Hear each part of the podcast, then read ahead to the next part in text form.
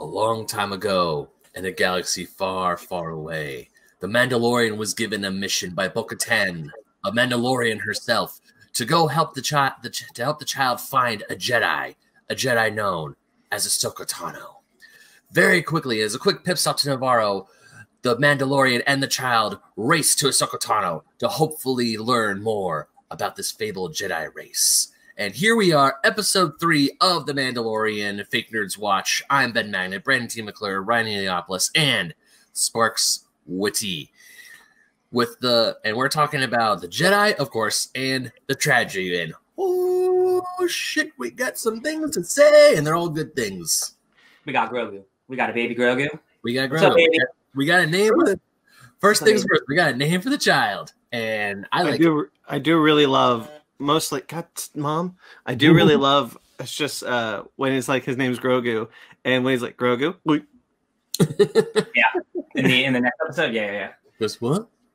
I love, I, I, I, the name really grew on me. At first, I was kind of like, um, at first I was thinking to myself, I was like, you know, if you really wanted to come up with something that was going to co-opt the baby Yoda thing, you really should have come up with something cuter. But uh, I'm kind of into it. I like Grogu. I'm getting into it. I'm, I'm not, yeah, it's, Star Wars, it's, a, it's a Star Wars name. Like it's, yeah, it's all, it's a Star Wars name. I never had a problem with Grogu. Yeah. Well, so what, what I was th what I was thinking to myself was, um, if if I were the marketing team for Lucasfilm, and yeah. I've been adamant that you got to call this thing the child. It's the child. It's not Baby Yoda. It's the child. Knowing how prevalent Baby Yoda as a name has become, I would have probably tried to be like, and this is the marketing team, not the creative team. I would have probably just been like, you got to come up with something cuter than Baby Yoda because we got to stop. We got to get people to stop calling it Baby Yoda for marketing.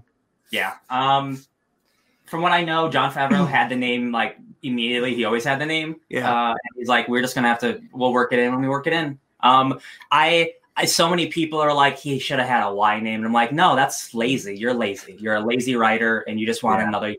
Uh, Grogu's fine. Who gives a shit what his name is? It's Grogu. I, I uh, it's the hubbub over a stupid name. Like I can't. I really can't believe it. Like sometimes it's Twitter. The name, it's the name of a alien race that does not exist in a fictional universe. It's like, I would have not. I would have you know, found it. I would have found it humorous if it was another Y name. I wouldn't have cared honestly. I, I honestly, I would have liked it less than Grogu. Um, like Yodu. I'm like, oh my god, really? Of course. I have Darn some. Things. Yeah, I would have been. That's just like fan service. Uh, I remember in the in the early days of The Mandalorian, a friend of mine was like, "What if it's, what if it's yodeling?" I'm like, "That's awful." I'm glad you're not writing the show.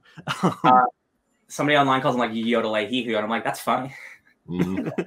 um, I have some theories about this episode that I want to relay from a friend of mine, if from, I may, from the Force. From a from a from Chris, uh, a friend on the Nerdables podcast, a former man, a manager of Earth Two Comics, and a friend of mine.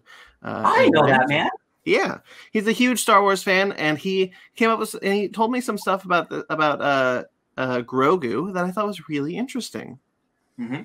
If I if I may if I may uh, ex parte that information onto this. You're already talking, Brandon. Let's hear it. Um, so. There's a new rumor, there's a new theory going around that I actually kind of really dig, that he's the another that Yoda is talking about. It's not Leia. Mm. Mm. Yeah. So so so here's here's the here's the here's the um proof of that theory, the the kind of like, you know, uh why that theory could make sense. Receipts. Um in the in the uh book, uh from a certain point of view, the A New Hope one. Uh, it was it was made very clear that Yoda wanted to train Leia and not Luke. Okay. Um, and in Empire Strikes Back, when uh, Obi-Wan is like, "He's our last hope," Yoda says, "No, there is another."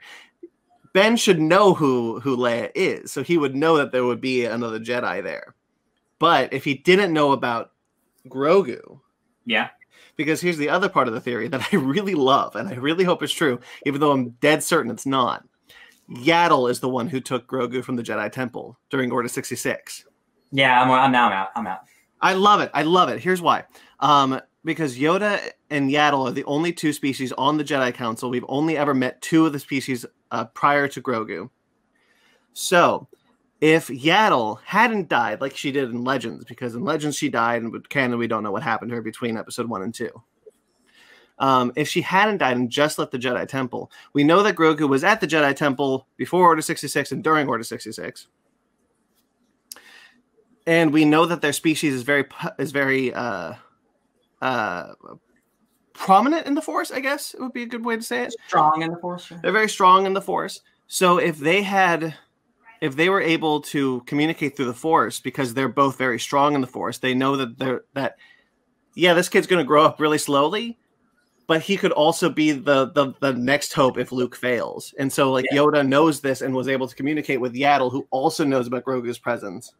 And so Yaddle was the one who took him from Coruscant and hid him away.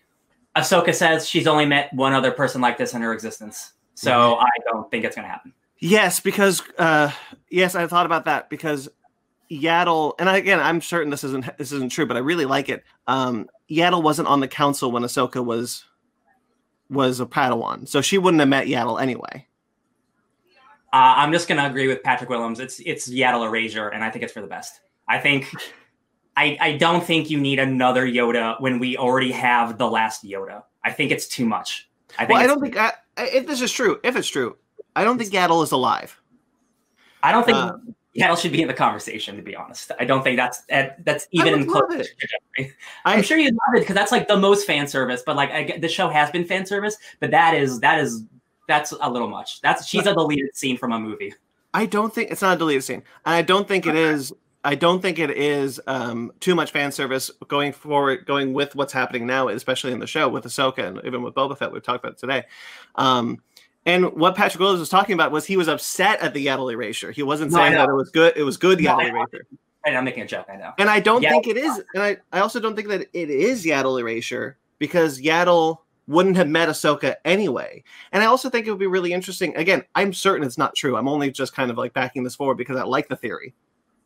Um, I just think it would be really interesting to kind of bring this, what is essentially a stupid joke of a, of a Yoda in a wig, into kind of a more prominent and so kind of a more prominent thing. I'm not saying she should show up in the show. I'm just saying she should be the one that took him off of Coruscant.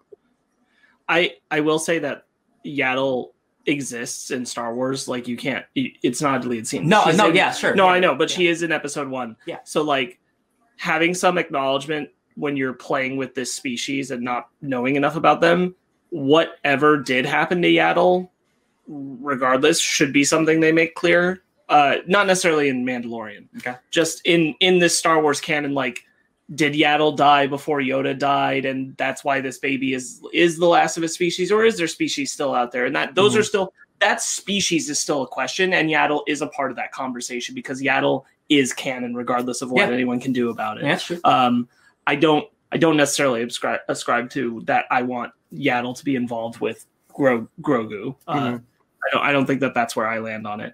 But what I do think you, what you're bringing up brings up an excellent point. Um, they have to make it clear how Yoda is aware of Grogu, because Yoda is pretty in tune with anyone who's messing with the Force after he's dead.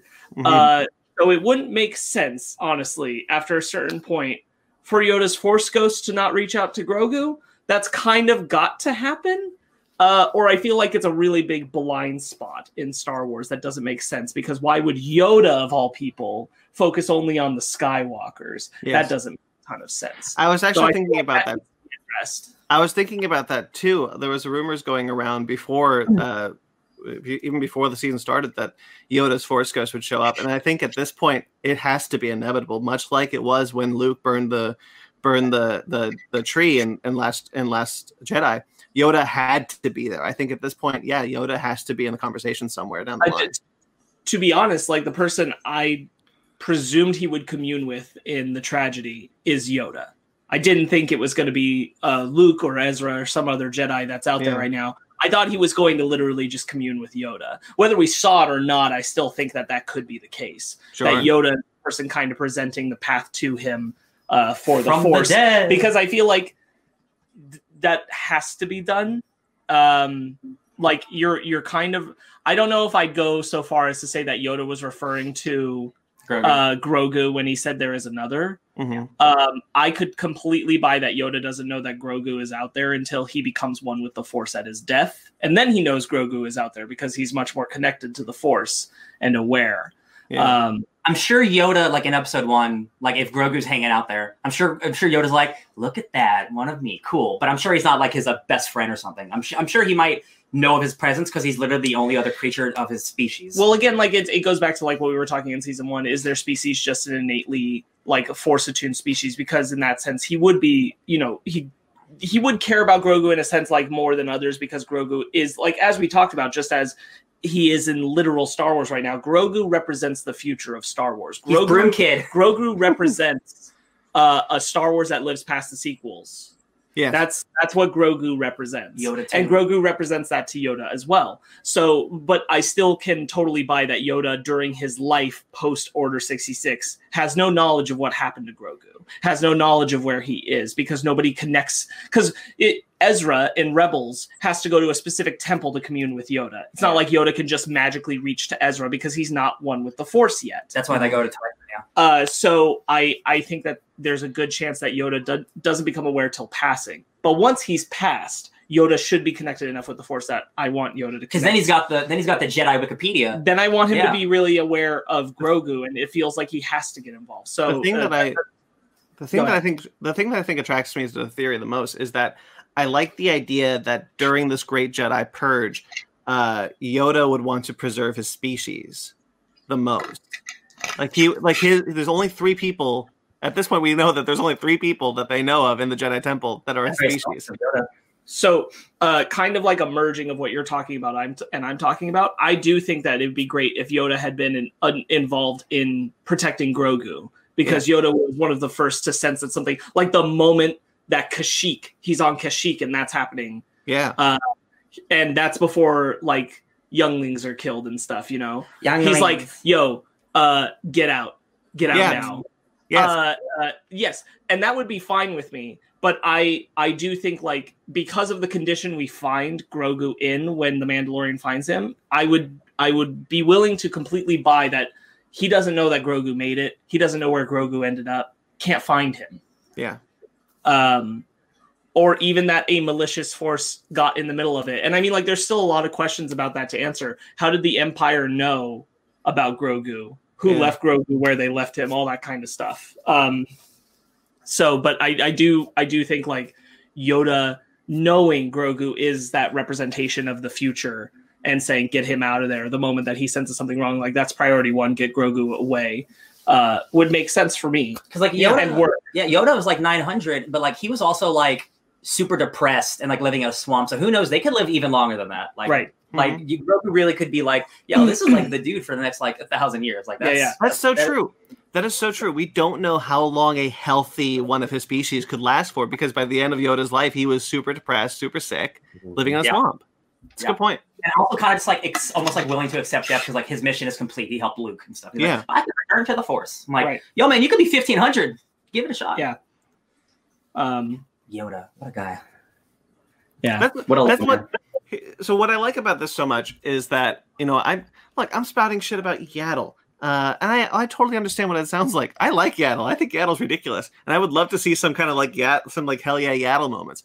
But, uh, the thing that's so fun about Mandalorian is that it brings back the the uh, the it brings back what it felt like before The Rise of Skywalker came out. When The Last Jedi came out and you were like, man, all these pathways, all these things that could be like the possibilities were endless and you were excited talking about it all. And that's what I feel like now in The Mandalorian. I'm like, hell yeah, look at all these things. Look at all these things that we've got. We can go here. We can do this. We can do this. It's whatever. It's an open book. It's fun to speculate about that. It is. And it's not just that. Um, it's, and we'll, when we talk about like the stuff in the episodes, like it's also like really good fan service. Like yeah. not like we talk about fan service all the time, like how it's done wrong, but like these two episodes, man, like this is seriously how you do it. This is how you retro- retroactively make characters cool and, re- yeah. and make them matter more to like the canon. Not that uh, animated stuff doesn't matter, but you no, know, like sure. live action stuff, like just has like real precedent and like, Ahsoka Tano being live action is like, that's a big deal, man. I know mm-hmm. people who have started watching Clone Wars that have never touched it because of this. So yeah. like, um, I think that uh, speaking to what Brandon was saying about like, you know, that, that feeling of limited list pathways, I think that the thing is, What what's so nice about Mandalorian is it really made crystallized for me, like, Rise of Skywalker didn't close the door on the possibility of Star Wars' future.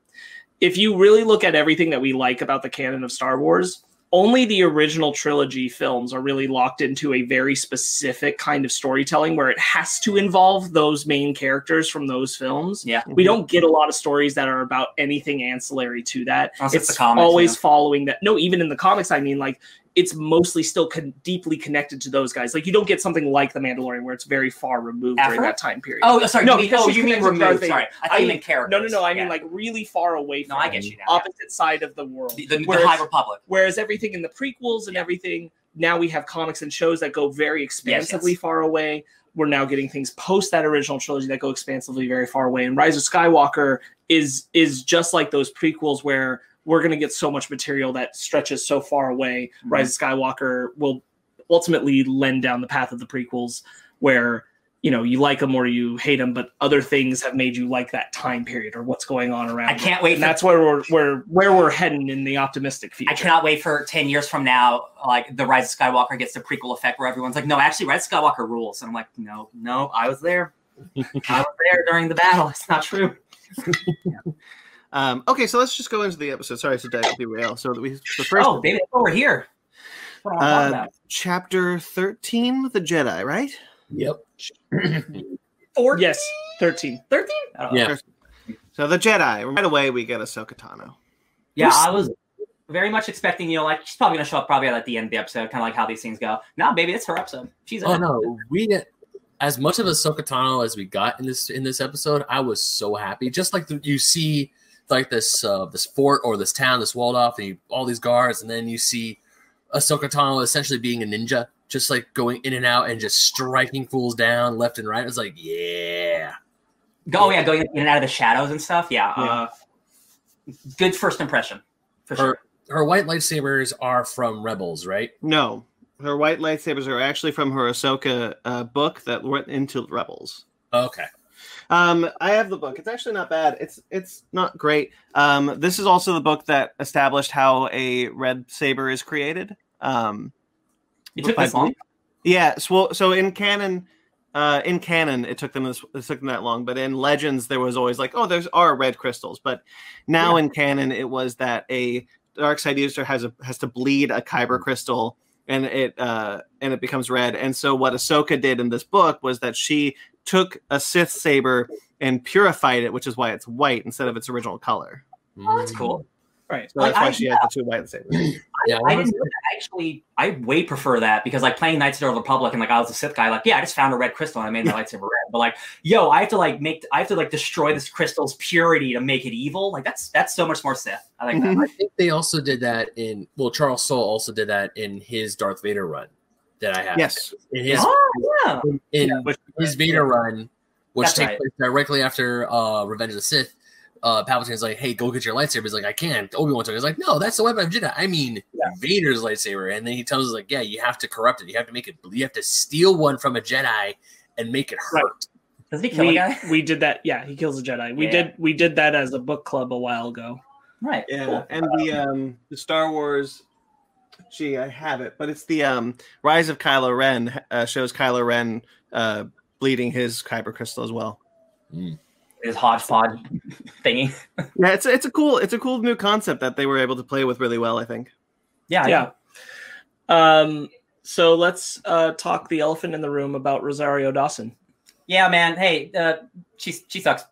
What do we get? What, what else can we say? Or or we're, or it's unclear uh, now that she's defended herself. Who knows? Yeah, like. I, it's I, unfortunately, like, man, this has caused, like, there's a lot of people who who this casting it's it's too much and they can't watch the show because of what Rosario Dawson has is put, potentially done or not done. You know, we don't know. Um, and I get it. I can't say I can't say anything like that. And this is just a, a a shitty situation where it's literally everyone's own personal level of of uh, uh, art versus separating the artist from the art. And I'm like, I man, I, I hate it how much I like Star Wars. Uh, what can I say? It's like, really. yeah, it's really hard with uh, Rosario Dawson, who's someone who I think is very talented. There's a lot of projects I really enjoy her in. Yeah. Um, but uh, that being said, like me coming to this, wanting it to be Ashley Eckstein, uh, not wanting it to be Rosario Dawson, um, I end up pretty much liking her performance. Um, I think that she brings a... Uh, I don't want to be rude, but a, mat- a mature older age to it that I just don't think Eckstein might have been able to exude just because of the age gap. Yeah. Um, she didn't really get to play an older adult, really. Well, and, and Rosario Dawson is older than, yeah. than Ashley Eckstein yeah. is. And, I, and that's what I mean. It's just, just like the physical presence of actual age, not fake age, but real age that uh, I think adds a lot to Ahsoka's presence. Um, and that I think that she does pretty well with. The, the voice was jarring at first, but I got over it. Yeah. Um, um, I kind of look at it as like, you know, we talked about it in the early uh, M C U days when uh, Mark Ruffalo showed up as Bruce Banner. Um, you know, it's different people draw him differently. So I, I kind of saw it as that, and I was pretty on board with it as far as like look and voice goes. It's just I don't, I didn't love her performance as Ahsoka. Mm-hmm. Um, I liked it, I, and I have nothing. I don't really have anything against it. It's just that. Uh, There's an energy to Ahsoka that I don't think uh, Rosario Dawson was able to to bring to the role. I, I, I personally felt she was a little too stiff. I, I, I see what you mean, but I also just think she's also much older, and in the situation she's in, like she's not going to be, ha ha, I'm Anakin's apprentice. Like she's she's an old lady. I, like, well, I, no, I'm not saying it's, I'm not saying she should be Clone Wars Ahsoka, but Rebels Ahsoka even had more, and we're and Rebels is only like five or ten years away from from the show. Um, ten years and, a long time, dude. Yeah, and and and I, I fully admit, I, I, again, again to be clear, I like yeah. her in the role. No, yeah, I don't love her in the role. Yeah, yeah. Um, I, I just feel like there was an energy to Ahsoka that we got in animation that I don't think Rosario Dawson was able to bring to the role. Whether or not that was a character choice or not, I don't know if I agree with it. I think it's a situational thing where she is she is uh, one against an army. She's trying to keep low. I don't think she has a reason to be uh, hyper or super more energetic when she's when she in this episode specifically. If this if it's like a a siege episode where she has more bombastic stuff to do, uh, I just don't think there was anything in this episode to make her react that way. So it was a, it was a it was a more toned down performance, but that's because I think that's what the episode required. Mm-hmm. I think um, there's definitely like glimmers of her interactions where she, it feels like more than anything in dialogue where it feels like I'm hearing Ahsoka talk, and there are other especially moments with, where I'm like Grogu, no, yeah. not so much. With Grogu, all the stuff with Grogu, I thought worked really well. Uh, her line about firsts was a very Ahsoka line. That one stood out a lot to me. Uh, I was like, that's exactly the kind of thing Ahsoka usually says. This is a this is very much a uh, a samurai episode. We, yes, we, it's a Kurosawa yeah, episode. We have, we've got a pirate episode, we got a samurai episode, we got a western episode. Uh, yeah. uh, good job, Dave Filoni and Jon Favreau. Uh, Bruce Lee's granddaughter. Yeah, she plays the magistrate, right? Uh, who yeah. is uh, oh, a daughter yeah, yeah. is a daughter of Dathomir. Uh, that's why she's a big old evil lady. And I'm like, that's pretty cool. She's a survivor of Dathomir. I, I did hear cool. that. That's very so they, interesting. They Dathomir, but uh, if you look in the behind the scenes stuff, like that's where she comes from. It's very interesting. So that's, oh, wow. does that mean she's a Night Sister? Maybe. I don't know. Like she, she looked kind of witchy. So yeah. like, I, um, I was, I was hoping maybe some witch stuff would happen, but like, uh, maybe it's subdued. Maybe she's. I don't you, know. Well, she like left it at her home when she was young, right? Because like she was, so like if she doesn't know enough about it, she could have been too young. Yeah. Like, yeah. Yeah. Because the only species that we know that were on Dathomir are Zabraks, right? That's mole species. Uh, I think so, yeah. Uh, and then the Night Sisters, uh, yeah. and both both of which weren't native to that area, right? Yeah, uh, they no. were just there because of how force sensitive the planet was. Yeah, I think it's it's it's Michael Biehn or whoever says the line of like, yeah, she was like she was like the last like she was like the survivor of like a, a, a, a like a genocide or something like that. And it's like I looked yeah. it up, and I'm like, oh, they're talking about Dathomir or something. Yeah, because we know from the Jedi Fallen Order game that and Rebels that the Empire just raised Dathomir. I'm like, that's right. That's pretty cool. All right, cool. Yeah, the magistrate has has power over this town. It's an old school tale of yo, the people are being mean. We need to hire people to, to Seven Samurai this shit up. Yeah, uh, it's a it's a very simple uh, uh, episode, but um, I do really I do actually really like the magistrate's uh, uh, interaction with with uh, Din uh, the Mando, and when he when he's like, uh, we need you to go. We need you to go kill him. Kill this Jedi. He's like, where's the Jedi? He never says, okay, I'll do it. He's just like, yeah, where's the Jedi? Like, I love a challenge. Um, or if you kill him, you get the spear of pure Beskar, and he's like, cool. Where do I find her? And then when he finally does see Ahsoka, he's like, yo, I didn't make a deal, because he is true. He that's right. He never didn't make made a deal. deal. He just answered a question. Yeah. He just yeah. wanted. Just he got what he wanted. He wanted to know where she was. Yeah. Uh, I also I also really like the interaction when when she's when Ahsoka is like uh uh when she's like we need I I they told me to find you, and Ahsoka's like, I hope it's about him. And he looks little, over at Grogu. Mm-hmm. A little smirk. Yeah, and apparently lightsabers can't cut through Beskar. Yes. I did not know that. We now, a, now I think that's a Legends thing that they brought back into canon. Good. That's yeah. cool. Um, they, man, they definitely set up that that Beskar versus Darksaber battle, didn't they? That definitely happened soon. Yeah. I really liked the, the the meme going around where it was just Ahsoka has this like, are you giving this to me because you're telling me I'm going to have to fight the Darksaber? Yeah. Uh, very much uh, Chekhov's uh, Beskar spear. Oh, definitely. But you, you needed to give him something that could fight the Darksaber, because without yeah. it, he's useless. Because yeah. uh, first, uh, I was I was thinking like, oh, it's gonna be like it's gonna be like Ahsoka or or someone else versus versus him. Or like that wouldn't make sense because like it's Mando's villain. I'm like, oh, yeah. now he's got a spear that can fight lightsabers. That makes sense. Okay. Yeah. Um. Let's talk about.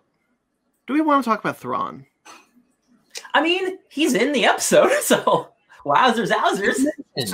He's mentioned, so yeah. so, so, so yeah, no, Thrawn is now part of this universe. Hold on, yeah. before before we go there, yeah. uh, Ahsoka, when she starts the episode, she says that she's basically coming there for information. Yes, and uh, first off, the magistrate says, uh, "How how much are you willing to cost, like pay the price for this information? Because I'll kill a hundred people and they'll suffer because of you." And she's like, "Oh, they suffer right now."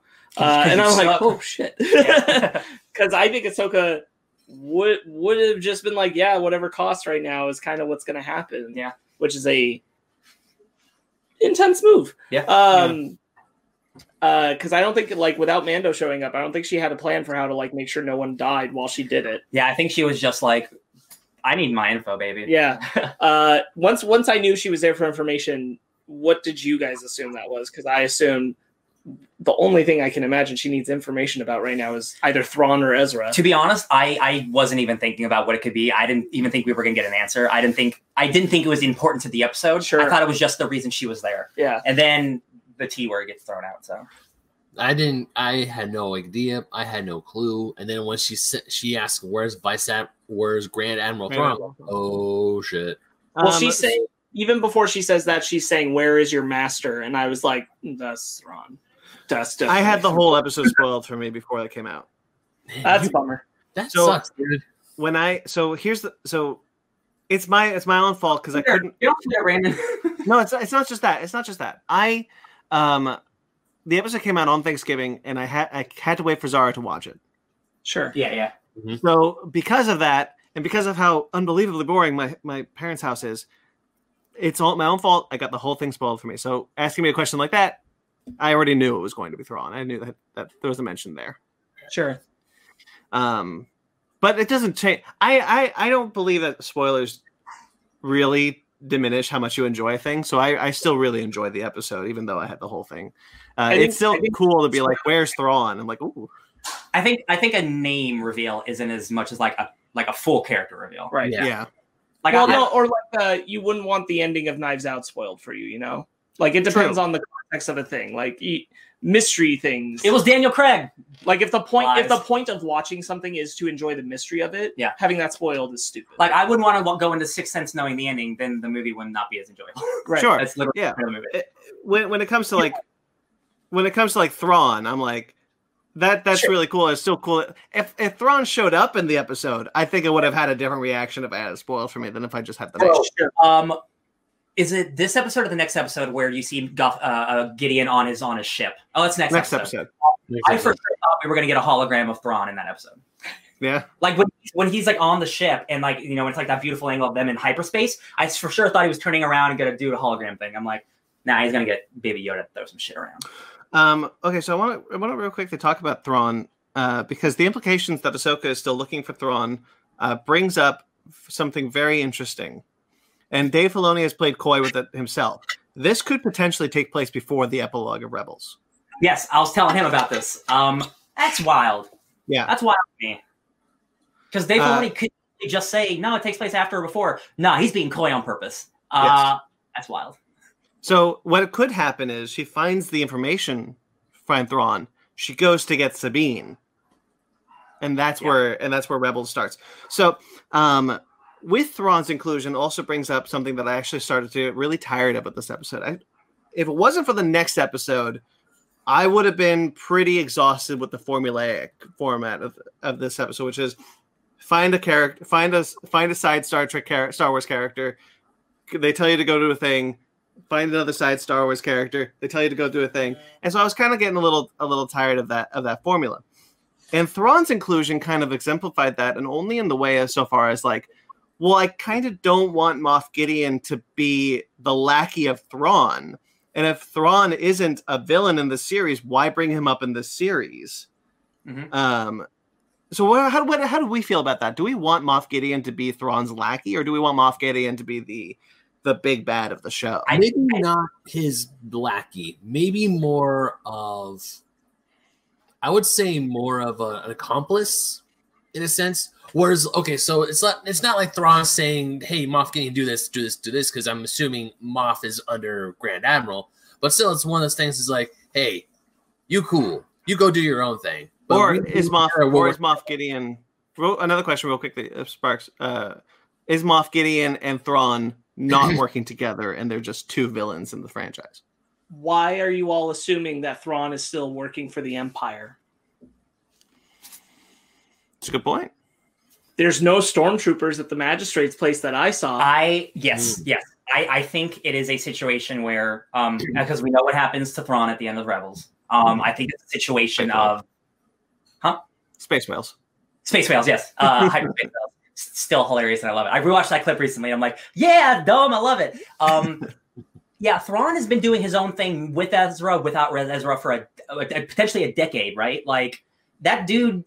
I love Thrawn so much because that was a dude who literally turned on his own race because he knew the Empire would win. But once the Empire loses, what does that dude do now with his own life that he has freedom, basically? So I think I'm with you. I think much like Boba Fett, he is not tied to the Empire anymore. He's doing his own thing, but Ahsoka doesn't know that. She still needs to get her revenge or whatever. I don't, and I don't mean to diminish this, but uh, like by comparing, um, but he, to me, Thrawn is probably running the same kind of now side I'm hustle that Darth Maul was yes. all through Clone Wars into Solo. He's now his own entity thing, doing his own plan.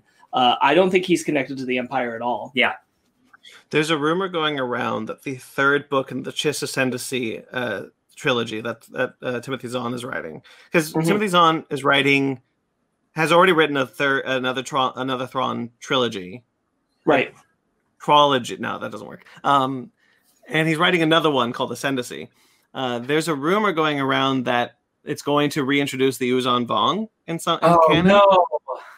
Well, we know that Dave Filoni wanted to do it in in Clone Wars anyway. Um, yeah. Not in the same way that, like, oh, Palpatine was a good person all the time, all along. But, like, yeah. the Chiss in those books were fighting a a, a race uh, from a, from outside the galaxy. And somehow it, it just... got to the point where Thrawn joined the Empire, even though he doesn't really agree with the Empire. Yeah. So I do think there's something there. So then I wonder, what's the is the rest of the sh- is is the show leading to potentially? Do we think we're gonna? You know what, I'll just cut to this. Do we think we're gonna see Thrawn in the show? I don't. Really? I, I I I think if they set him up, they have to at least show him. But if I'm being honest, I think this is all set up for another show. Yeah. I think I think Mando is going to want to stick with Mando stuff, but Dave Filoni has his love for the characters that he made and the stuff yeah. that he did in the animated show. And whether it's animated show or a live action show, I'll take either. I don't care. I'll take both. Um, give me two shows, actually. Um, I think that's the trajectory. I think that's the trajectory. Yeah, that's a good point. I, here's here's what I'll say. I, I don't think Thrawn will show up in any way meaningful to the actual arc and story of The Mandalorian. Mm-hmm. However, it would not shock me if we see a live-action Thrawn at some point in the show, Hologram. Because every Star Wars dork for a long time has wanted to see a live action Thrawn, and I could see them just doing it to have that moment. Yeah. Um, especially if it's setting up some some other series or something. Uh, so yeah. It wouldn't shock me, but I don't think th- uh, the more important point is that I don't think Thrawn is is an important antagonist for the Mandalorian story. Yeah. I think he is Ahsoka and Ezra's antagonist for whatever story, wherever that's going to show up when it shows up. Yeah. Yeah. Good point. That's why I like talking about this sort of thing. Yeah. um, it's, it's, it's we get to this is like but I, I live definitely, action Ahsoka and Thrawn. Like, man, that's I, I just watched Rebels like a year ago. Yeah. I think that was going to happen. Great. Yeah. Uh, it is. It is just wild to watch Ahsoka be live action. That that was a wild feeling to just think back to. Oh, little snips in that terrible, terrible first movie, yeah, all the yeah. way up to this moment. Oh, I saw that in theaters. I brought my grandfather to that movie. He doesn't care about. He didn't care about Star Wars. That movie's not great. I'm like, talk oh, about talk sorry. about like the worst, like the worst beginning, and like what a character now. Yeah, um, for real, right? Uh, yeah, I remember I, seeing previews for that movie, thinking, man, this movie's gonna bomb, and the movie wasn't good. And I was like, I'm not even gonna watch the show. The show's probably gonna be that as bad. And then I realized Darth Maul come back. Came back. I will I'm never like, forgive. Oh. I will never forgive that movie for what it did to that show. Oh, because it gave it a bad precedent, basically. Yeah, like people didn't want to watch that show because of it. Yeah. I was I was literally that person. I, I came I came to Clone Wars like, boy, I hope this gets good. And the first the first episode they air did a lot of legwork to improve my feeling about it because it's all about Yoda telling the clones that they matter. Oh yeah. Um, and I'm like, that does a lot. And then the the immediate following three episodes are like a, a too long arc about Ahsoka trying to save Plo Koon. And I'm oh, like, oh yeah, Plo Koon's dope though. But it gets better. uh, real quick, talking about Clone Wars, I didn't realize until someone said on Twitter that the Tartakovsky Clone Wars is not on Disney Plus. Yes, that makes me sad. That makes me very sad. They they because I was like literally about to like I want to go watch that and I can't. I would make a powerful argument that it remains canon, but most people will tell you it's not canon. Yeah. Uh, I refuse to acknowledge that because Tartakovsky's work remains the place where Asajj Ventress oh first God. appeared. Oh, she's so good. Um, and uh, also the stories of Grievous uh, attacking Coruscant to steal Palpatine and the story of Anakin in the cave on another planet are both such excellent stories, and you can work them into the logic of the the story still, where I'm I'll like, be, no, they're canon. I'll be honest with you. I don't think the I don't think the Filoni Clone Wars series works without at least the beginning of the Tartakovsky Clone Wars series. I agree with you. I agree with you. I don't think it does. Um, I think I think uh, Tartakovsky's whole first season, which is the Asajj Ventress arc, yeah, uh, and leads into Anakin. L- literally, Tartakovsky shows the ceremony where they turn Anakin into a Jedi Knight. Uh, and grant him that status. And uh, that's where you open those later C G I stuff with. And I'm like, you're, I agree with you, Brandon. I don't think it works without acknowledging it. Yeah. Yeah. I, I, I you know, Sparks and I, you both have it on D V D, but like, I'd kill for a Blu-ray of that show. Oh, yeah. Oh, yeah. I want it. Um, anyway, uh, I want to talk about, before we move, leave this episode entirely, um, Ahsoka's great. Uh, Overall, just like having the character, uh, not necessarily in performance all the time, but having the character, her realization visually. Um, I understand why they had to shorten her her headpiece. Yeah, uh, I don't mind. Uh, that didn't bother me. I read about that because um, you do look at Rebels and they are because like she's growing and they grow a lot yeah. longer in Rebels compared. Wow, to Wow, see, Wars. I thought for some reason it was like the older she gets, the shorter they get. Like I didn't even look into that's it. The so, logic, like, I didn't even. That's care. the logic I've kind of accepted yeah. is that like oh they shrink, but I'm like you do see in the epilogue like she's still got them really long. Um, that's right. Okay, you, yeah. you know, it's it's they, someone drew her differently. That's what, that's how I look at it. That exactly. Way. Like I can accept it. I know the reason why, which is that they they could not be that long and her do all the action scenes. Good, um, good choreography. It was too unwieldy. Good job, Dave Filoni.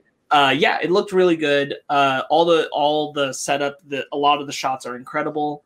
Um, the fight between her, Ahsoka and the Magistrate was one of the best fight scenes I've seen in Mandalorian. And don't get me wrong, Mandalorian has really good shootout scenes, but a hand-to-hand combat scene with the Beskar spear and the lightsabers was really cool. Solid uh, lightsaber action. There's definitely the part where um, she gets the lightsaber, one of the lightsabers out of Ahsoka's hand, knocks it into the water, and I'm like, oh no. She doesn't need to, but I'm yeah. like, oh no, she's in danger now. I always, I always love anytime a, a, a dual wielding lightsaber person uh, turns it sideways or like backwards, and I'm like, that's like kill, that's kill, that's a kill shot. Yeah, kill mode. It had the reverse hold on it. Yeah. Um, I, I do want to briefly talk about the Magistrate's stooge, uh, the Michael Bean guy. Yeah, Michael Bean, who's uh, who I I really was interested in his moment where he's like, "We're willing to lay down our lives for the right cause, and this isn't it." And I'm like, "Oh, this interaction isn't going the way I thought." And then he still pulls his shit, and I'm yeah. like, "Well, you die." Like the second he's laying his blaster down, I'm like, "You got another one in your back pocket? You're gonna try and pull a fast one? Oh, there it is." Yeah. And then I, I, I was quick, quicker on the draw. I've seen this. I've seen this scene before, Michael Bean. I know what's gonna happen. Um, I think the one other major thing from this episode I want to touch on is uh, Ahsoka refuses to train Grogu, mm-hmm. um, and Anakin. I get it. I get why we're why we're referencing uh, Anakin in her mind as uh, a representation of why she shouldn't train Grogu. Um, to me, it feels a little. Still, like we talked about, they were going to find a reason inevitably to not have Grogu stay with Ahsoka. Uh, this still feels a little hammy to me, a little ham-fisted. Um, I would have much preferred like Ahsoka being like, "I can't train him. I'm on. I'm doing a thing after this guy, and it's dangerous. I don't have the time for. Th- I can't do this. Um, mm-hmm. He's safer with you. He's bonded with you." I could have accepted, but this, but this notion, this notion that Ahsoka thinks. That Grogu's species, who lives for so long, will not at some multiple points of what would be many of her lifetimes need to engage more with the Force seems arrogant from Ahsoka in a way that I don't appreciate. She says uh, that she, it's better, it would be better if he just forgot the Force altogether. But I don't know if that's possible with their species, because right. you think if it was, it already would have happened. Because he's uh, fifty. Right, and I'm like, I that feels like bull. That feels yeah. like bunk. Uh, that feels like uh, Ahsoka needing an excuse, uh, writing-wise, rather than like me buying this character who has, in a sense, forged a better path than either the Jedi or the Sith of how to commune with the Force. Yeah. That is essentially what that character arc has come to mean for a lot of Star Wars fans, is she found a better way to do it, yeah. and her not... seeing the the way that she can implement a greater future for Force wielders through Grogu yeah. feels really silly. I I I'm not I, I'm not going to disagree with you. Yeah. Um, because I th- I do think you're right. I I think it's a, very much a situation of kind of like the Last Jedi, where like the Luke reali- Luke's like, "I can't train you because we can't go down the same path we've done before." Yeah. I think that's what what Ahsoka's feeling. I just don't think it's written as well. I think I, I don't mind the thing where like Ahsoka has seen what what attachments do and all this stuff. Like I I'm okay with her reasoning. I don't think it's written well enough to to uh, allow it, basically. So so my whole thing is that uh, the reason that the attachments specifically as an argument bothers me is because Ahsoka's whole thing is that she should, again, like it's that arrogance that he won't ever commune with the Force again in in the many many hundreds of years that are ahead of him. Uh, that that won't become a thing, I mean, and that yeah. she can't more responsibly train him because she is she is not only aware of it, she has learned how to accept the loss of attachments and still be a strong Force wielder. That's the whole point. Yeah. Uh, that's the fan thing going around about an yeah. older group, is like accepting that you, the Jedi had it wrong about abandoning attachments. It's not that you can't have attachments, you just can't have fear about losing. Maybe then just Ahsoka's just wrong. Right. Maybe she's just wrong then. Sure. Like maybe it's just a character thing of like, yo, maybe she's making a bad choice. Like that's okay. And and, and I I get that. Because it's Dave Filoni doing it. So like he is literally the only person that I'm like, I trust what you're saying about the character you literally created. You know what for I mean? Sure. Like for sure. And and uh, I hear that. I I just, as a person who we haven't seen, like there are story gaps to Ahsoka's story that we haven't seen. Yeah. But it feels in writing more like less of a because of the character choice and more of a because the show must be Mando and Grogu. Yes. No, I uh, agree. Choice. No, I agree. I think the writing doesn't explain, doesn't do it well enough like the Last Jedi did. Yeah, yeah. Which, well, I think, well, I, th- I think Sparks was right that I think a, a better uh, excuse would have been uh, she is right now on a mission, and right now Grogu is better off with Mando. Um, yeah. The other thing is, you... You kind of bulldozed through a couple of things that I wanted to that I that I wanted to bring up. Um, one of them is that uh, in in Ahsoka's eyes, Mando is essentially Padme to Grogu's Anakin. Sure, like that. That's what that's what she's seeing. She is seeing yeah. uh, another Anakin. I wonder if she doesn't know how long Grogu is A, been alive, or B, will live. No, she has to know, because she's the one who explains that he was uh, trained or... trained at the Jedi Temple. So she knows he's at least a decent chunk of time old, and she uh, she has every reason to know Yoda was very old. Yeah. The mm-hmm. the other thing that I wanted to bring up was that um, Ahsoka's journey mirrored what we wanted to see from Rey going out, coming out of the Last Jedi. The the what we saw with Luke do in Legends, which was recreate the Jedi Order. Um, attachments were fine, you know, as the fear of losing the attachments. What we saw Ahsoka's journey up until The Last Jedi was what we wanted to see Rey go through, a similar journey. What we, what we assumed that Rey's journey would have been come Colin Trevorrow's episode nine.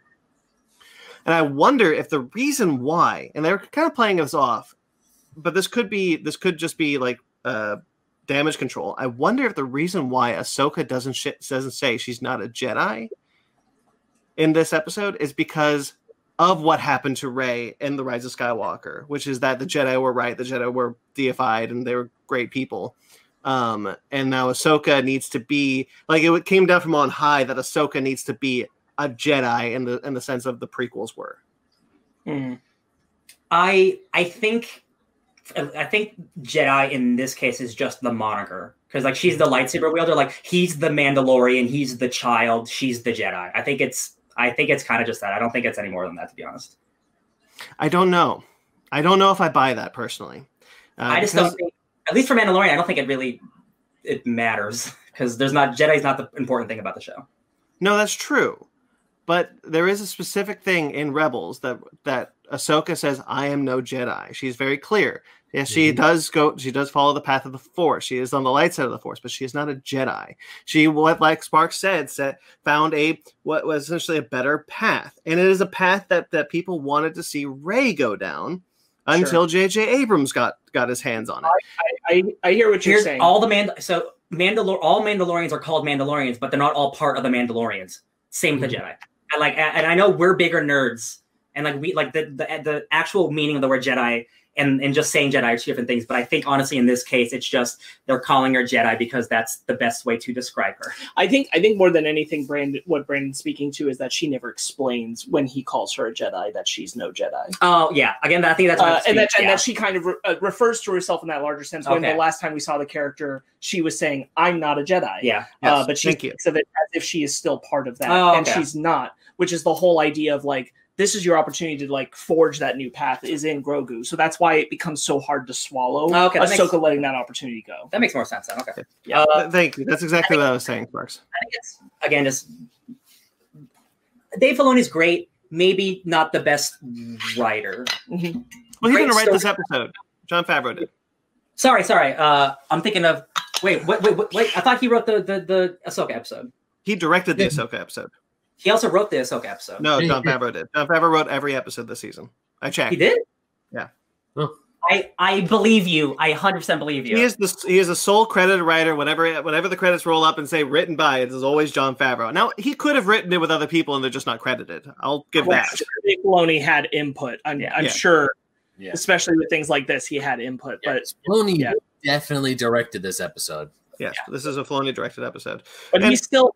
You know, Filoni's still involved in the process, so it's the kind of thing where you, I, I feel like at a certain point you kind of go, we need Mando and the baby to stay together. That's why we're just yeah. going to accept this. Um, and it's like it, I, I, I'm not upset with the episode for it necessarily. I just mm-hmm. I do find it the weaker excuse, which is what I was concerned about. Right. Uh, and I hope that greater justification and fleshing out occurs at some later date. Whether that's in Mandalorian, whether that's in an Ahsoka-related project of some kind. I just want that to be more crystallized. Right. Um, I know we're running uh, close on Ben's clock, so let's switch to Chapter uh, fourteen. The tragedy? So tragedy. Going into this chapter, I have a question to ask all of you. Now, Ahsoka says we're gonna we're gonna we're gonna reach out to the Force. Someone's gonna find you. Going into this episode, how many Jedi did you count were alive? I didn't count. Yeah, I didn't. I, I, didn't I wasn't counting. Nobody thought about it? I love thinking about that. I'm sorry. I, I, I, I I've asked everybody. I figured it was Ezra. Uh, um, Luke, Leia, Ezra, Ahsoka. Um, Leia's not people, a Jedi. Kestis, possibility Cal Kestis. People um, think Cal. People think Cal's still alive, yeah. Ben, uh, Um, Leia's, Leia's not a Jedi. I just want, I just want to be clear. If we're looking at everyone who's like, I don't think Luke's showing up. Uh, I don't think Cal Kestis is showing up. We're not getting a, a half-dead Mace Windu as much as everyone wants that. Um, I know, I saw that one too. I thought that was funny. If we're just, I'm just like, it, it's it's probably the laziest answer, but like, if we look at who's left, who's making the show, who showed up in the show this little episode, it's got to be Ezra, right? It, it's it's unless it's a, a complete random, but that would be. I don't think that would tie into the story at all. So, there's so a, I still. A... Sorry, go ahead. go ahead. No, no. Okay, uh, so I still stand by that. Like, my interpretation going into the episode, and still kind of where I'm sitting at this moment, is that he was going to commune with future Yoda, or sorry, future Yoda, Ghost Yoda, uh, Force Yoda. Force Yoda. Uh, that he was going to commune with Yoda, that works, and that yeah. uh, and that Yoda was kind of going to present the path, and ultimately that Grogu was going to choose not to uh, take on a Jedi Master. Um, And that, you know, there will be consequences to that. Because, again, like, you're going to run into the same problem we just had with the Ahsoka episode. How can he have a Jedi Master and also stay with the Mandalorian? Mm-hmm. Sure. Um, so I think that ultimately, like, because they left that idea open, I do think Grogu's going to have to deal with his Force stuff. And that's going to be something that they're crossing across later seasons of the show, is that, like, it becomes too difficult. And, you know, you'll circle back to Ahsoka being like, oh, no, we got to do it, or whatever it is. Uh But in the moment, that Grogu, with Yoda's uh, guidance, is going to choose, nah, not right now. Yeah, good point. Yeah. Man, the way, like, I, the way I, man, oh, go ahead, Ben, sorry, go ahead. No, because Ahsoka says that um, he sees you as a father figure. So, so Grogu already has an attachment to uh, to Din, to the Mandalorian. And it was only him using the ball where he was able to use the Force to take the ball off of, out of his hand. Um, the... There's a rumor going around that what's his name from Bly, what's his name from Bly Rammer, Bly Bly Rammer, Bly Manor. Uh, Raul, Raul Cooley. Uh, yes, he is. Uh, the joke is that like uh, he's Ezra, and that's been like a nice, fun fan thing that even he leans into. Um, yeah. he, listen, man, he talks to he talks to famous people that are in the Star Wars shows, and he's he's not really famous, so it's either he's just a really cool guy that's able to talk to all those people, or something else is happening. It's just mm. it's. I'm just saying, like, sometimes social media talks more than the people themselves. It's mm-hmm. very interesting that way. Um, it could be all be bullshit, of course. Uh, he, he's the right age, I'm just saying. You know, we don't really know when Ezra would have spilled out on yeah, the other side. It's Star Wars, who cares? Bo-Katan's fifty-five. Bo-Katan, uh, Boba Fett is younger than Bo-Katan. Yeah. And Boba Fett. Okay, so speaking of Boba Fett, and speaking of the next episode of Tragedy, I take back almost every single bad thing I've ever said about Boba Fett in my entire life, because holy shit, Boba Fett was awesome in this episode. I know. Again, we talked about this. You don't have to. Boba Fett was a shitty character for forty years. He, he's he still, before this week, he was still a shitty character. This episode just made him cool now. It doesn't make him cool before. It makes him cool now for the future. Yeah. He still sucks. He's still boring. He's still uh, overhyped until now. Sorry, uh, that's so not... they go. They go to Tython, uh, and and he, I love he puts them on the rock. He's like, just do your thing. Turn on. Does this? Do, is there a switch? Yeah. Do I have to do something? Yeah. Do I have to push a button? And then like he's like, and then once we see it, like we see this slave one just fly. I was like, oh, we know who that is. I'll tell you. I'll tell you exactly what happened when I saw the slave one. I was like, oh right, he would still have that ship. Because I was thinking to myself when when he was on when we saw him on on, uh, on Tatooine, I was like, okay, so he's still on Tatooine, so he's still like stuck on Tatooine. Okay, cool, whatever. He'll, we'll go, we'll circle back to Tatooine eventually, and he'll be there. And I was and I saw the ship. I was like, oh yeah, he would just have it. He would still have it. It does, it does bring up an interesting concept that like if he still had his ship this whole time, he just hung out on Tatooine. I guess he just hung out on Tatooine. Probably trying to find his armor. He's a simple. I'm man. sure. Yeah. Just trying to make his way in the galaxy. Yeah, he'd like he just uh he just decided not to take his ship, but to walk across the desert to find yeah. his armor. And he was on his way to that village, and he like just got there, and then he sees him go away with the armor. He's like, uh, "Oh, damn it! I'm gonna walk like all the way back to my ship." Like he sees yeah. the Razor Crest flying away. He's like, "Son of a bitch! All right, here we so go." We, we finally do know that yes, it, it was in fact uh, Boba Fett. Who had spurs on for some reason? Because um, he had spurs on in the original. That's, right. how, that's how you know. Uh, walking, walking up to Ming-Na Wen in season one, uh, we were all A plus, correct? Yes. Yep. Yeah. Uh, Gave her a robot belly. That was a great way to bring her back. Yep. Yeah. And apparently, Boba Fett is a Mandalorian, unlike we previously thought, because his father fought in the Mandalorian Wars, and we now know there are two sections of Mandalorians. His father was a foundling. His yep. father was a foundling. New information. Uh, which doesn't necessarily mean that he was, like, true blood Mandalorian, but he does at least come from Mandalorian heritage. He's adopted yep. Mandalorian, yeah. Mm-hmm. Much like much like Din Djarin, he is a foundling. Yeah, yeah.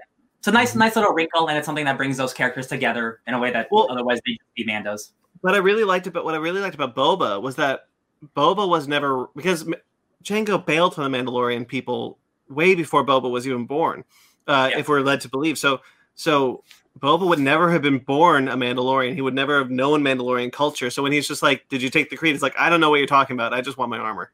Mm-hmm. Yeah, right. It's mine. It's got my name in it. Yeah, it's my dad's uh, armor. It's mine. Give it to me.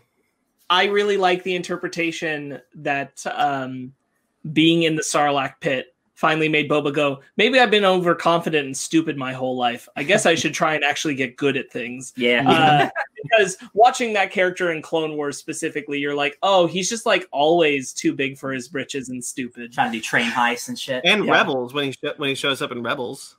Oh, oh my yeah. God. He has like a he has like a he's like a crew or something, right? Yeah. What? Yeah. Oh man. He's with yeah, Boss. See, that kind of sucks. and, it, and it was kind of cool. Like it was the it was the actor who played him in, in Attack the Clones. Like he came back to do Rebels. Um, uh, yeah, Tamora Morrison. Like it's always something. Again, I say it's only something like the time can give you. You have the actor who played the dad who could now play the son, uh, mm-hmm. and it's actually better than it was before. I'm like, son becomes the father. The son becomes the father. Father becomes the son. It's Ouroboros. The snake eats the tail. Um, and I like I like that Boba Fett has a little belly. He's got he's got some pounds to him. He's not like he's not, he doesn't have a six pack. He puts that armor on. And he's like his like, armor hangs over his belly. And I'm like, hell yeah, daddy. yeah. uh, I love I love seeing him go hand to hand without the armor. Uh, I think that was a really great moment um, to to showcase how cool that character could be without mm-hmm. the armor. Uh, Tamora Morrison, who is Maui, uh, he brought um his uh, he brought his own cultural stuff into it. And he's like, yeah, they let me bring my own type of like uh, battles and like you know he does hakas. And it's not in the show, but like um uh like that type of, of battle with with like a big melee weapon. The weapon is even based. In, yeah, yeah. Uh, uh it's, uh, it's the fight stick because like. they have the this because he took a staff from the Tusken Raiders and he's using that to fight the stormtroopers with. Yeah. And I love the fight. He wrecks that helmet. Yeah, you he smacks stormtroopers and their helmets and their the, the their shitty plastic just goes flying everywhere. It's like, dude, this is cool. I saw some of that. I think it was in season one. Uh, so we got some helmet breaking, and like it's good to see some of that too, because like it's really mm-hmm. satisfying to see that plastic, the slow motion break. Uh, I love, job, I love the idea. Robert Rodriguez directed this one. I love the idea that uh, stormtroopers finally got good at shooting people, and they're shooting a bunch of people with Beskar armor. yeah, yeah. uh, I love the guy who committed to blasting that rock. That's a video rather game than moment. Moving away. He's just like, I'm gonna, I'm gonna break it. I played Asteroid. This works. Or when, uh, when the when the rocket when the when the knee rockets show out and it's like, let's go, let's go, we need to leave, oh better leaving, yeah. bye. Like, nope. Did he have knee rockets before? Because that's pretty cool. He, no, I don't know, but he always, always did. He yeah. just never used. Uh, he has like the twin shooter. Like, yeah, this is the cool. This is the coolest Boba Fett's ever been, because he actually has a character too. Um, now we're gonna get now we're gonna get like comics or books that are like what he's been doing for the last like ten like however many years. Like, finally, Boba redemption. It's nice. Yeah, it's cool. Or, of course, the great uh, robot chicken meme that's been circling around. He's like, back from the dead, assholes! And he's like, he's killing all the stormtrooper. And even I, when he like shot down the ship and it crashed to the other one, I missed. And he's like, nice shot. I was aiming for the other one. Yeah, I uh, I, I said a couple episodes ago, I was like, okay, so like, is is is every season going to be like getting the old crew back together from from Navarro? And I'm like, this this episode we got a we got a new team. We got we got we got another Mando. We got uh, Ming Na Wen. I'm like, what's her name? What's her name? I don't remember her name. Her character's name. Fennec, yeah, Fennec, Fennec, Fennec Shan. No. Fennec. It's it's Fennec. Fennec something. It's Fennec something. Yeah. Uh, it's just it's nice to have like a, a nice rotating batch of characters. Um, Bill Burr's gonna come back. They're gonna spring him from prison somehow. And I'm like, oh god, oh, right. oh, Space Boston man. Oh, Space Boston Bill, man. Sure, Bill I sure Bill. hope. Is better than that Prison Break episode was. I I want to say they like they got him because I like Bill Burr a lot. I think he's a really charismatic guy, and I think like, can we just get him back? Forget everything else. It's like right. let's just get him and make him funny again. Yeah. Um, because that's fun. I'm into it. Um, what I really liked about this episode was uh one of the things I really like about Boba's character now, especially, uh, is that, and we get so much of his character, um, he makes a deal, my armor for the safety of the child. And when the child is taken, he's like, child's not safe. I'm still going to yeah. help you. That's, that's, and that's mad honor. And that, and that doesn't feel like the Boba before the Sarlacc. No, no, it this doesn't. Is, this That's is for new, money. This is new Boba. Yeah. Yeah. This and Boba I, truly is a simple man trying to do good in the universe. Yeah, yeah. And I, I really like that character development of this cocky asshole going through the universe, and now he's just like, uh, I screwed up. I, I, I'm gonna make my father proud. He's uh, probably he's probably gonna be like, hey, if you spend as long as time as I did in a, in the belly of a Sarlacc pit being slowly digested, you probably change your outlook on life too. Yeah, dude, he looks messed up. He's got like his like his face is all like scratched and deformed, like acid, and like mm-hmm. it's a good look. It's a good. I'm glad he doesn't. He's not like he's just not handsome. Perfect. Yeah, because yeah, I'd be like, oh, that's you were in a belly, my man. Yeah, it looks like. What, like I mean, yeah. that's what the Sarlacc pit is. It's you get slowly digested. It's not a quick, pain, painless death. You're in there for a while. We know what the Sarlacc pit looks like because of Star Wars Galaxies and like books and stuff. But like, we don't know if like you can live in there. So I'm imagining Boba Fett spent like six months just trying to survive in the pit of this monster, and that is a story I'll read a comic about. Oh my god! Like either eating parts of the monster from inside, or, or, or eating the other p- things that fall in. Yeah, yeah. Like there's random Tusken Raiders who have been also living in there that he has to team up with. Like this. Oh, I'm just. I want to read this book now. Oh. I want to read the Tom Taylor comic that he wrote about Boba Fett now. Did, is there is Tom there Taylor Fett? Early in his career wrote a Dark Horse uh, Boba Fett series called uh, Bloodlines. Um, oh, oh, he and wrote it, oh. And it's about uh, Boba Fett meeting a clone of Jango. Oh, that's sick. Oh, oh yeah. that's sick. Yo, where's Rex at? I'm just saying, he's dead. He's dead. Right, where's Rex at? He's like ninety now. um, we saw him. He's fine. Now, but now it's ten years later. Now he's definitely dead. he's uh, up there was a, here, up here, six feet long.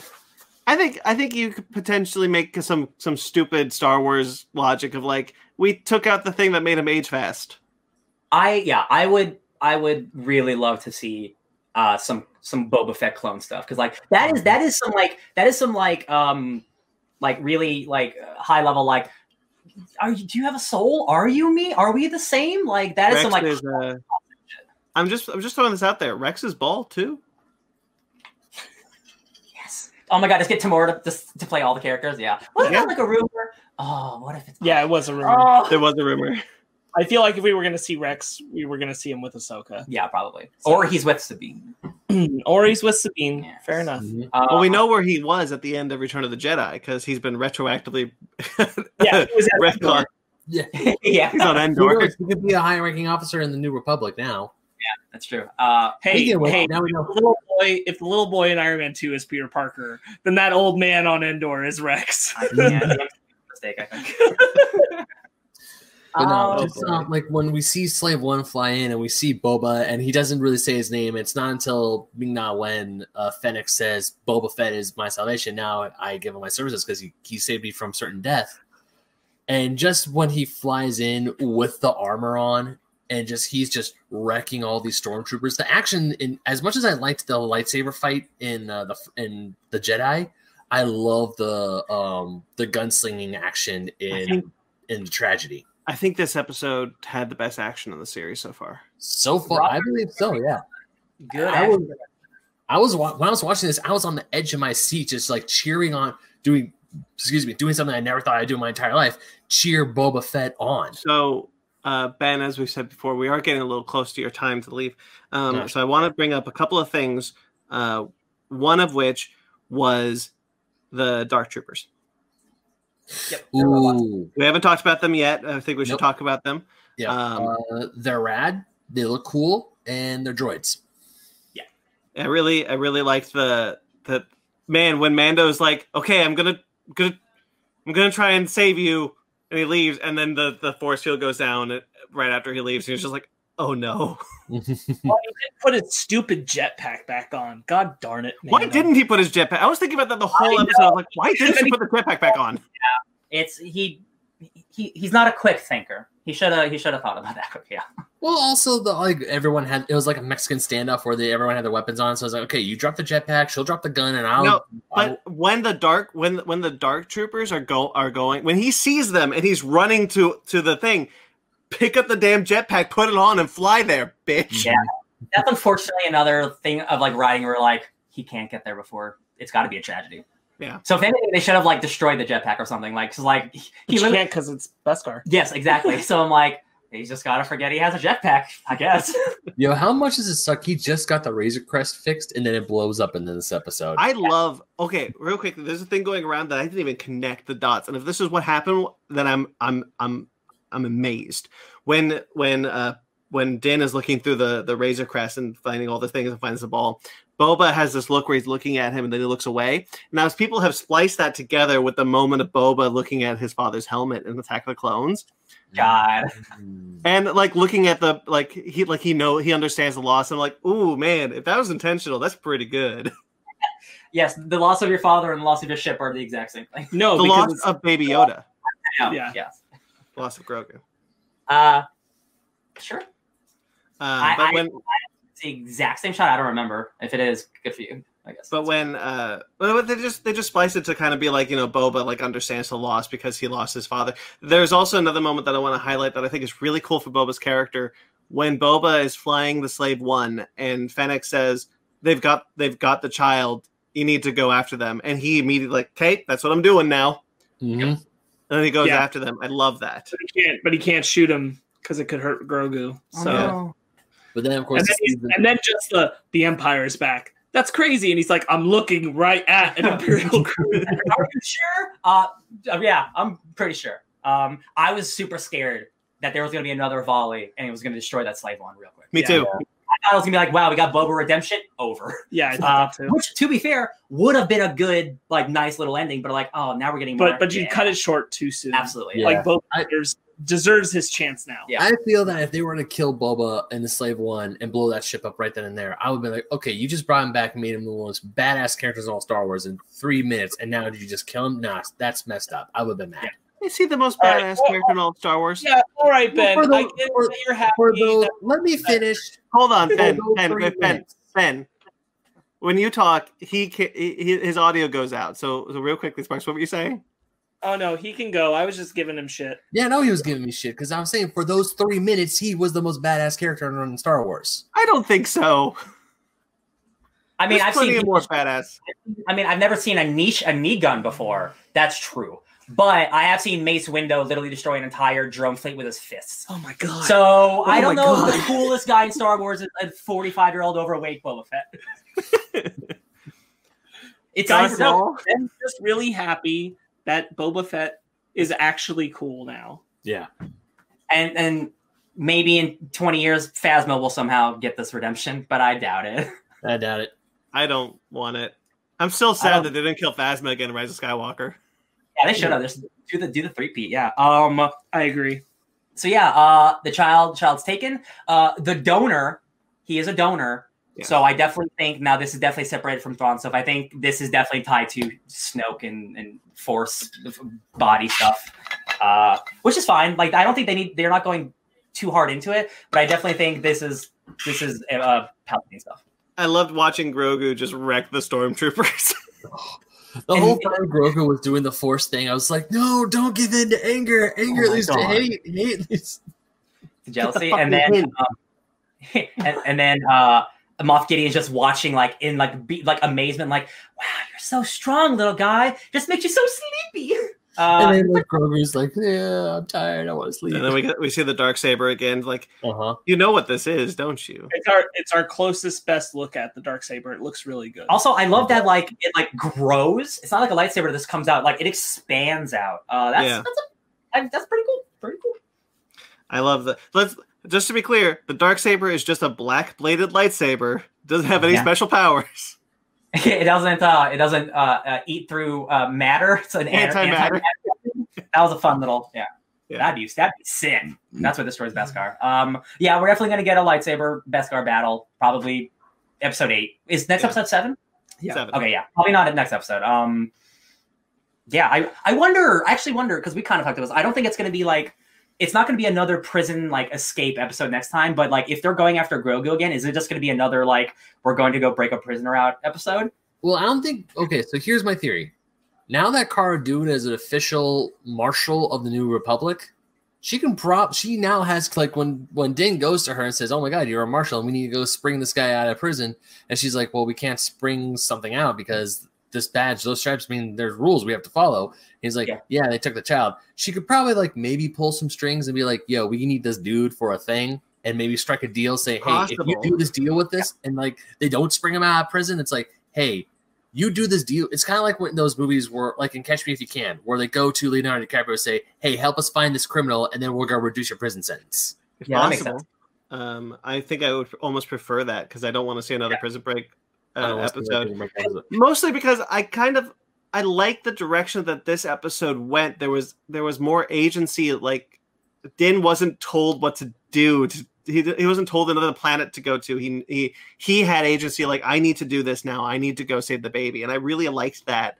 Um, yeah. And I don't want to I don't want to kind of revert back to another formula. Uh, I want to keep the momentum going. So my my question is: is the next episode the Grogu capture, or so that the Grogu uh, uh, like uh, would get him back, and then the, the last episode is something different, or is the next episode like lead up to the big battle? Because, like, we only have two episodes left, so I like I'm not sure I'm not sure what the trajectory is anymore. I think it's possible we could possibly we could potentially see a two-parter. Yeah. Oh yeah, it's possible. Yeah, I'm pretty sure it's a two-parter. Yeah.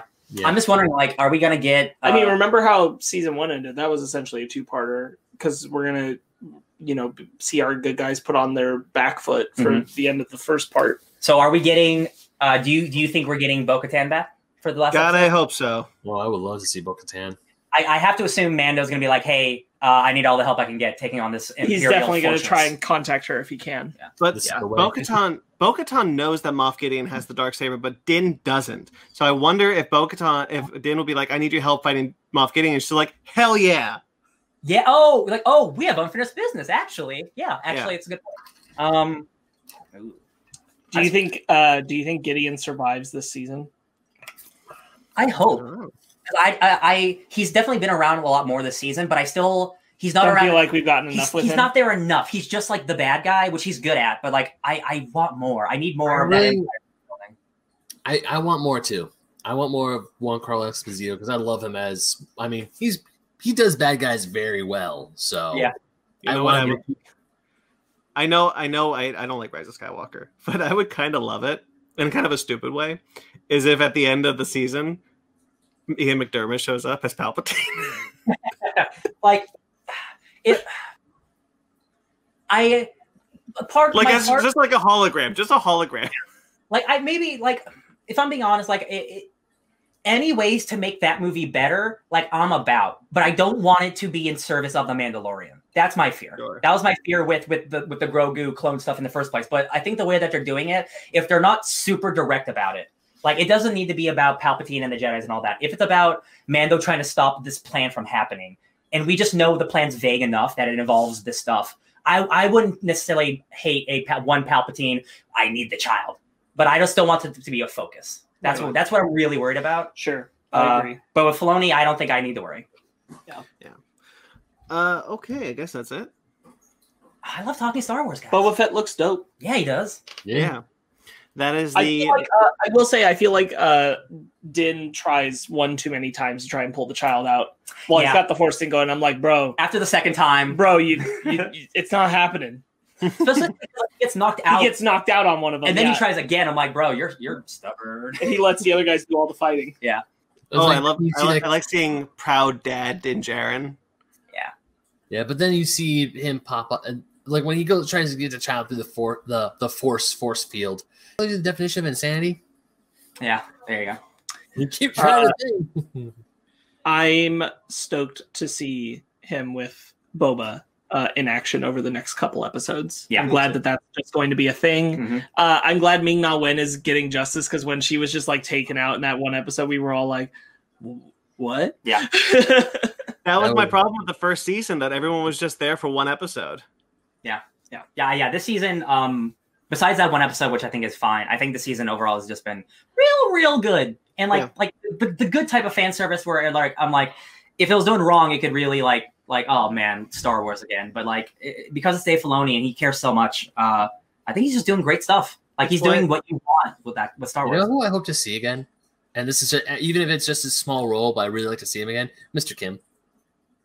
I'm sure, uh, I, I I'm sure he'll be around. I watched an interview with him, and that dude is so nice. And he is he he goes to, to conventions every year. He has like dozens of Star Wars cosplay. He's the biggest Star Wars fan on the planet, and like it's it, you should watch the interview with him. It's great. He's so charming. Um, you know what? One of the things that the show that I think the the show is able to do with the fan service to make it uh, better than what we've seen before um, is that it goes back to what they talked about in the in the Disney Gallery series where they talked about The Mandalorian.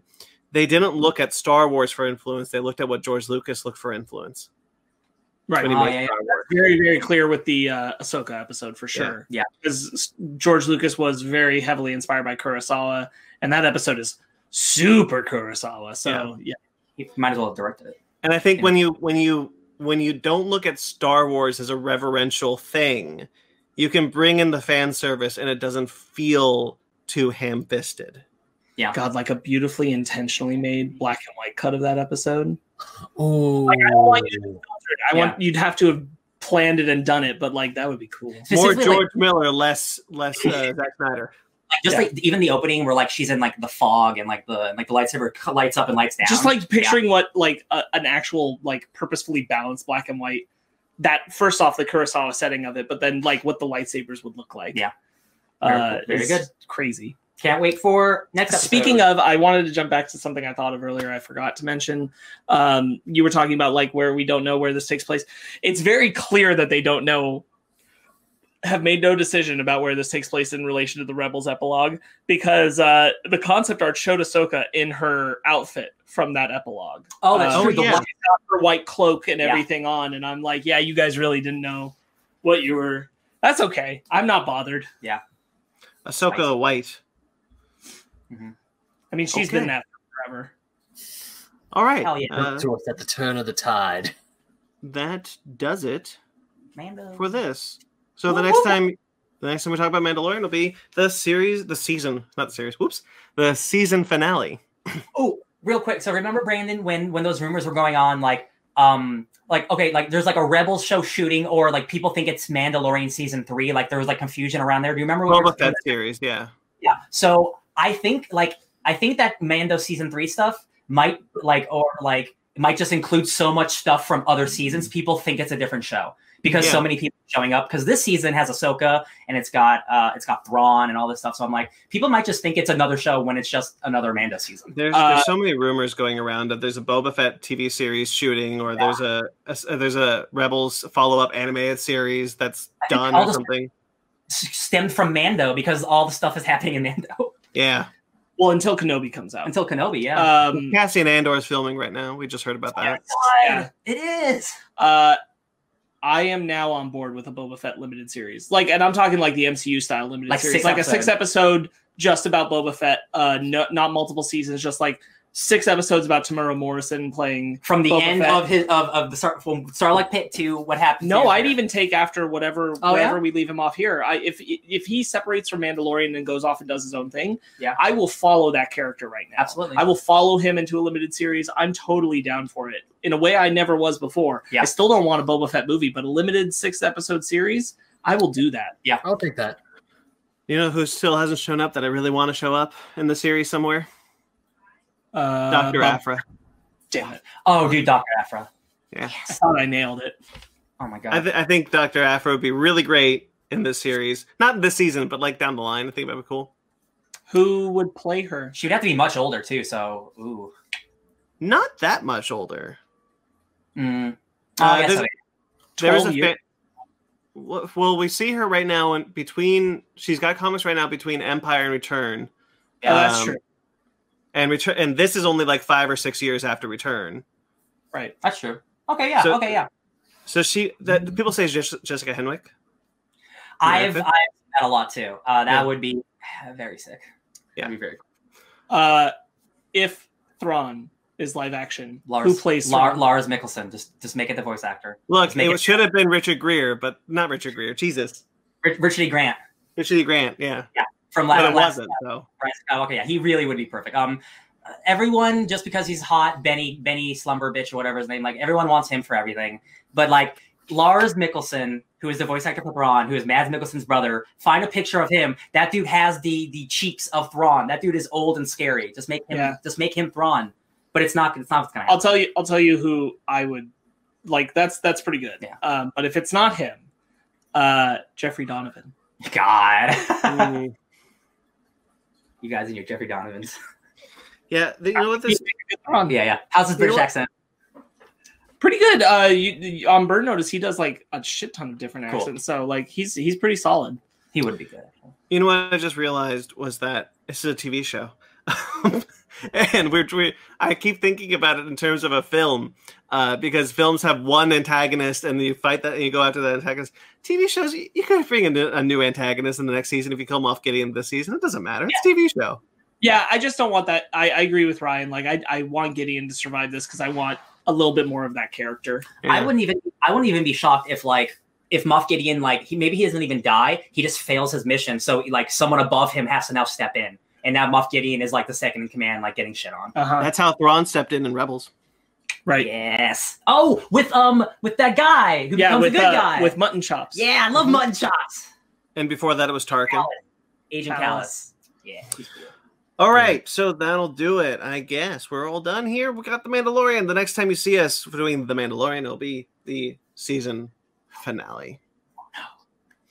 Um, so stay tuned for that. And we already know what our next Fake Nerds Watch series is going to be. It's probably going to be WandaVision. So, you know. Probably. Probably. Definitely. Oh my God, it's happening in a month. Mm-hmm. Yep. Um, so stay tuned for all that. This is probably going to go up this week. So coming soon, we have a review of Freaky on our main podcast, the Fake Nerd Podcast. Um, you can check that out live on Sunday night, as always.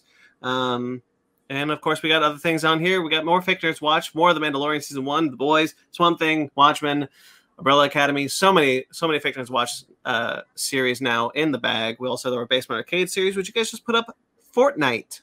Yep, Fortnite happened. We beat up Galactus, and now we're all The Mandalorian, doing quests for some Beskar. There you go. We got, a, got the Basement Arcade Fake Nerds Watch tie-in, The Mandalorian. There you go.